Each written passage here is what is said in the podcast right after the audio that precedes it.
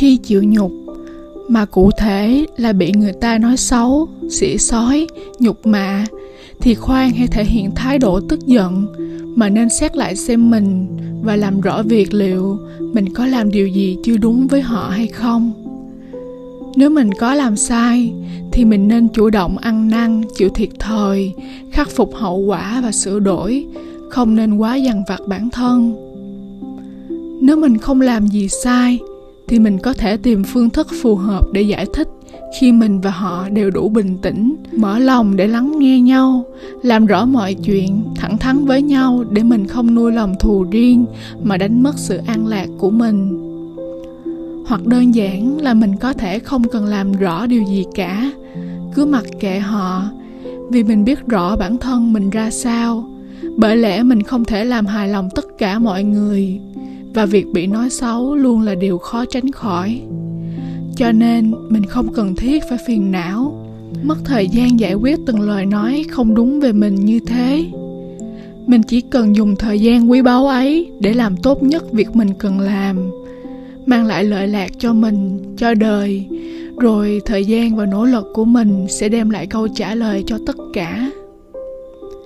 Khi mình chịu nhục nhưng lại không oán trách hơn thua ngược lại với đời, thì ngay lúc đó có thể tránh được tranh đấu, bạo lực, bảo vệ sự bình an cho mình và người xung quanh.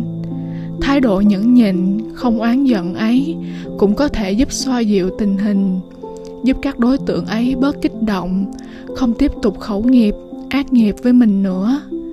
Khi ấy, mình giúp họ tránh mắc lỗi, tránh vướng vào ác nghiệp, thì mình cũng có thiện nghiệp riêng của mình vậy bên cạnh đó, khi mình không ôm ấp sự oán giận với khẩu nghiệp họ gieo với mình, thì mình không còn là một kẻ bị oan, không còn là một kẻ thảm hại với khát khao đòi lại công bình mà chưa thỏa mãn.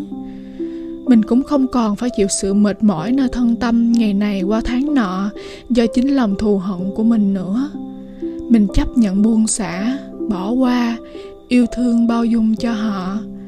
Lúc ấy mình từ một kẻ bị oan trở thành người có dư tình yêu thương để bố thí, lan tỏa đến kẻ khác. Lúc ấy, mình cũng có thiện nghiệp riêng của mình. Với tâm ý hòa ái, rộng lượng như thế, thì mình sẽ thấy đời sống tinh thần, vật chất của mình luôn đủ đầy. Nếu lại thường thiện hành, làm lành lánh dữ, thì phước báu sau này là không thể nghĩ bàn.